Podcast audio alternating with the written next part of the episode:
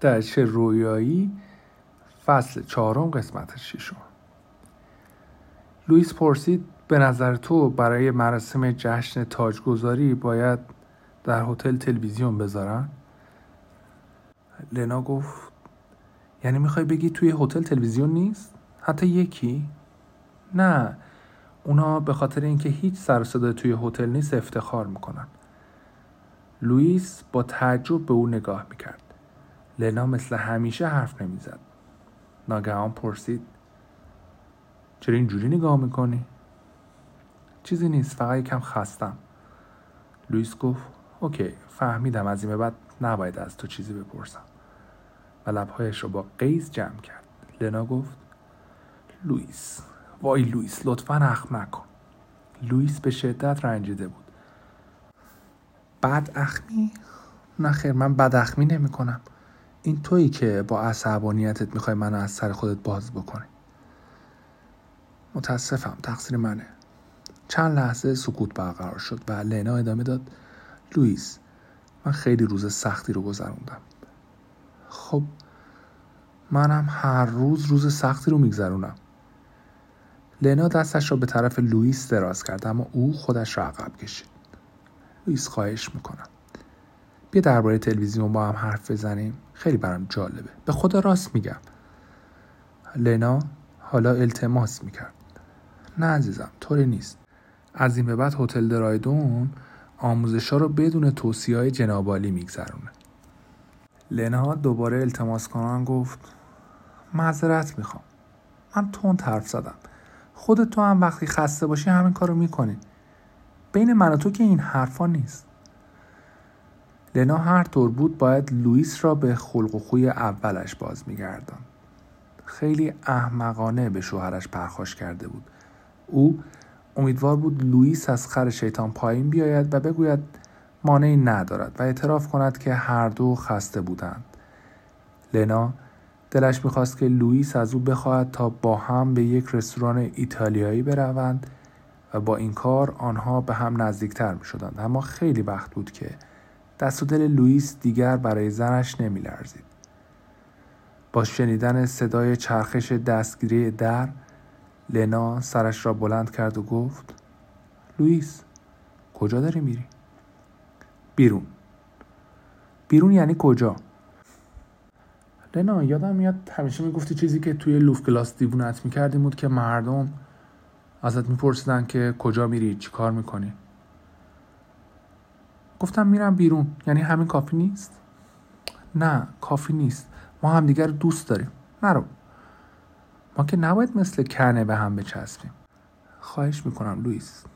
حالا لینا التماس میکرد.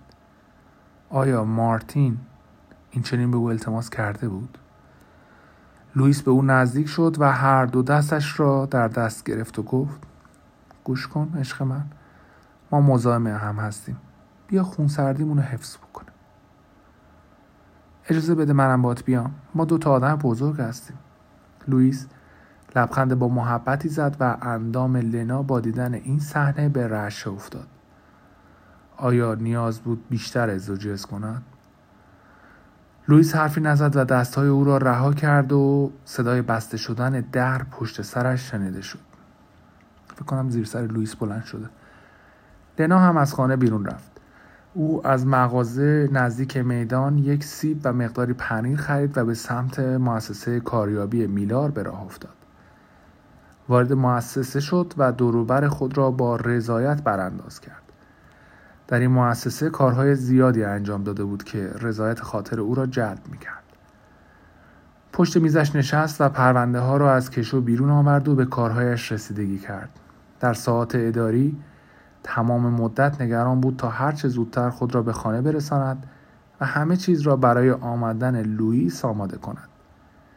لینا دیگر به لوئیس فکر نمی‌کرد، زیرا حتی فکر این مرد یادآور ظلم و بی‌عدالتی او بود و تنش را می‌لرزاند. زمان مانند برق می‌گذشت. ساعت یازده شده بود. احساس می‌کرد قلبش دارد از سینه‌اش بیرون می‌آید. خیلی دیر شده بود، دیرتر از آن که او خیال داشت بیرون از خانه بماند. حتما لوئیس تا حالا برگشته بود. اگر او میفهمید که او به مؤسسه رفته است دوباره جر و بحث میکردند. اما از طرفی نمیتوانست وانمود کند که این همه ساعت به تنهایی در لندن پرسه زده است. لینا پله های خانه را دوتا دوتا پیمود و در حین پیمودن هی با خود فکر میکرد که چه چیزی جوابش را بدهد. در را باز کرد. آپارتمان خالی بود. لوئیس هنوز بر نگشته بود.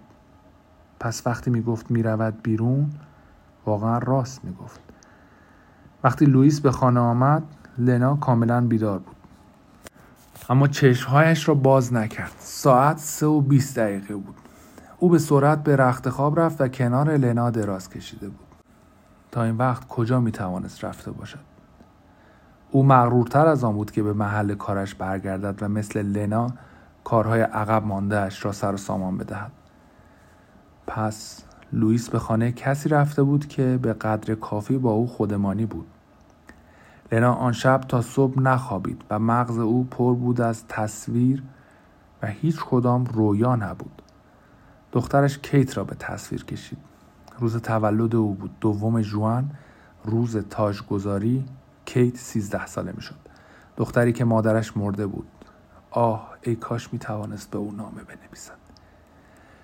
هنگامی که روشنی سحرگاه بر فراز لندن دامن افشاند و نور زرد رنگی از میان پنجره به درون اتاق خزید و جانشین سیاهی شب شد، لینا تصمیم خود را گرفته بود و حالا می دانست چه کند. نامه‌ای به دخترش می نوشت و وانمود می کرد که شخص دیگری است. فکر این کار به او روح تازه‌ای بخشیده بود. او برخاست و لباسش را پوشید. اگر کسی او را میدید باور نمی‌کرد که تمام شب لحظه‌ای نخوابیده. حتی لوئیس متعجب شده بود. لینا از در بیرون رفت. او به تنها چیزی که اهمیت میداد پیدا کردن راهی بود که بتواند به دخترش نامه بنویسد.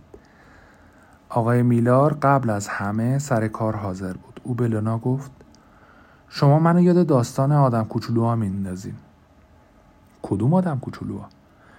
نمیدونم، همونایی که شب می اومدن و نخ می ریسیدن و می بافتن و... آه فکر کنم این داستان رو شنیدم، اما چرا شما رو به یاد این داستان میندازن؟ به نظرم دیشب یکی اومده و کارهای شما رو انجام داده. سبد پر شده از نامه‌های نوشته شده و یادداشت‌های آماده. آه دیشب یکی دو ساعت اومدم اینجا. آقای میلار عینکش را از روی چشمش برداشت و آن را تمیز کرد و سپس گفت: برادرم قبلا به من میخندید و میگفت که استعداد این کارو ندارم. حالا در عرض همین چند ماه تصمیم گرفته سهم بخره و با من شریک بشه.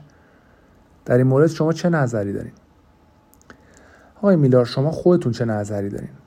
لینا فهمید که بین این دو برادر چندان محبتی وجود ندارد. خانم گری، حس میکنم اگه این کار رو بدون اون انجام بدم راحت ترم.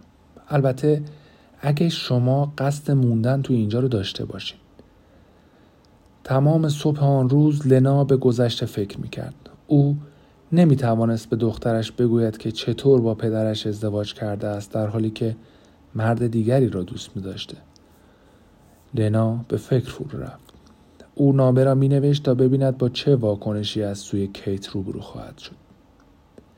کیت عزیز، شاید به نظرت عجیب بیاد که از کسی نامه دریافت کنی که اون رو نمیشناسی. چند وقت پیش توی روزنامه ایرلندی خبر مرگ مامانتو خوندم و تصمیم گرفتم نامه‌ای بنویسم و به این وسیله همدردی خودم رو ابراز بکنم. من پدرت رو نمیشناسم چون من و مادرت خیلی وقت پیش، زمانی که خیلی جوون بودیم و پیش از این که مامانت با بابات آشنا بشه، با هم دوست بودیم. بعضی اوقات واسم نامه مینوشت و از همه شما و لوف کلاس حرف میزد. حتی تاریخ تولد تو رو میدونم و میدونم که به زودی سیزده ساله میشی. مادرت از داشتن دختر کوچولوش خیلی خوشحال بود. توی نامه‌هاش از موهای سیاه تو تعریف میکرد. من به نشونی خونتون نامه نمینویسم. آخه ممکنه پدرت رو غمگین کنه. مامانت به من گفته بود که نامه رو به نشونه زنی که راهب است بفرستم. اگه دوست داری برام نامه بنویسی به من اطلاع بده. امیدوارم خبری از تو به دستم برسه. اگه هم نرسه درکت میکنم. در سن سال تو کارهای وجود داره که خیلی مهمتر از نوشتن نامه به یه غریبه توی لندنه. با تقدیم گرمترین آرزوها برای یک روز تولد پر از شادی از طرف دوست قدیمی مادرت، لینا گری. لینا نامه را در صندوق پستی قرمز کنار خیابان انداخت و دست چپش را مدتی در محل مخصوص انداختن نامه نگه داشت. گویی دستش به دخترش میرسید و میتوانست او را لمس کند. تامی بنت در پستخانه نامه ها را به مردم میرساند. از تمام نقاط جهان برای خواهر مادلین نامه میرسید. پیرزن راهبه برای خودش یک پستخانه داشت. تامی بنت تا آنجا که متوجه شده بود خواهر مادلین زنی مقدس بود. خواهر مادلین کمک زیادی به دختر یازده ساله تامی کرده بود و او همواره این راهبه تاریک دنیا را دوست و حامی خود می‌دانست. تامی در یک صبح گرم و آفتابی اواخر ماه مه سه تا نامه به کلبه راهبه برد. یکی از نامه ها حاوی یک چک پنج پوندی بود که خواهر مادلین آن را صرف امور خیریه می کرد. او چک را به تامی داد. تامی این پول رو به جای برسون که باید برسه. نمیخوام اینقدر به من اعتماد داشته باشی. شاید تمام اون رو برای دیگران رو در راه درست خرج نکنم. خواهر اصرار کرد. آخه من با این پول چی کار کنم؟ تو میدونی چه کسایی به اون احتیاج دارن. تامی وقتی با خواهر مادلین بود اعتماد به نفسش زیاد میشد. آخر خواهر او را مرد مسئول و وظیفه شناسی میدانست در حالی که دیگران اصلاً در مورد او چنین فکری نمیکردند. همسرش او را شلوول و تنبل میدانست و میگفت او تنبل است. دختر خودش که آن همه محبت و از خودگذشتگی از پدر دیده بود او را امول و یکدنده میپنداشت و نقش پدر را در به وجود آوردن موفقیت خوب زندگیش نادیده میگرفت. تا میگفت خواهر من میرم تا شما در آرامش بقیه نامه ها را بخونید. خواهر مادلین گفت قوری رو بردار و برای هر دوی ما چای درست کن. بالا و پایین رفتن تو این جاده آدم رو تشنه میکنه. خواهر مادلین شروع به خواندن نامه ها کرد. خواهر عزیز، من یکی از دوستان قدیمی مرحوم هلن مکماون هستم و مایلم با دختر او کیت مکاتبه کنم. به دلایل مختلف میل ندارم به نشانی منزل آنها نامه بنویسم. من به کیت گفتم که نمیخواهم پدر او را با یادآوری خاطرات همسر از دست رفته‌اش اندوهگین کنم، اما این حقیقت است که میترسم آقای مکماهون با این مکاتبه مخالفت کند. من چیزی نخواهم نوشت که موجب ناراحتی این دختر شود و شما مختارید نامه های من را بخوانید و مطمئن شوید که در نامه های من چیز ناراحت کننده وجود ندارد که روی او تأثیر نامطلوبی بگذارد. در گوشه پاکت حروف ک میم را می نویسم تا شما بدانید که نامه متعلق به کیت است. اگر امکان دارد مرا از موافقت یا مخالفت خود با این کار باخبر کنید. ارادتمند شما لینا گری. نامه خیلی تمر شده بود. روی پاکت نشانی محلی در غرب لندن نوشته شده بود. نگارنده روی پاکت با حروف درشت نوشته بود لطفاً نامه خود را حتماً به نشانی سی او خانه آیووی براون بفرستید. خواهر مادلین مدت زیادی به دریاچه خیره شد. وقتی تامی چای را درست کرد و برای او آورد، تامی چند لحظه به او نگاه کرد و خواهر مادلین در دریای افکارش غوطه‌ور شده بود.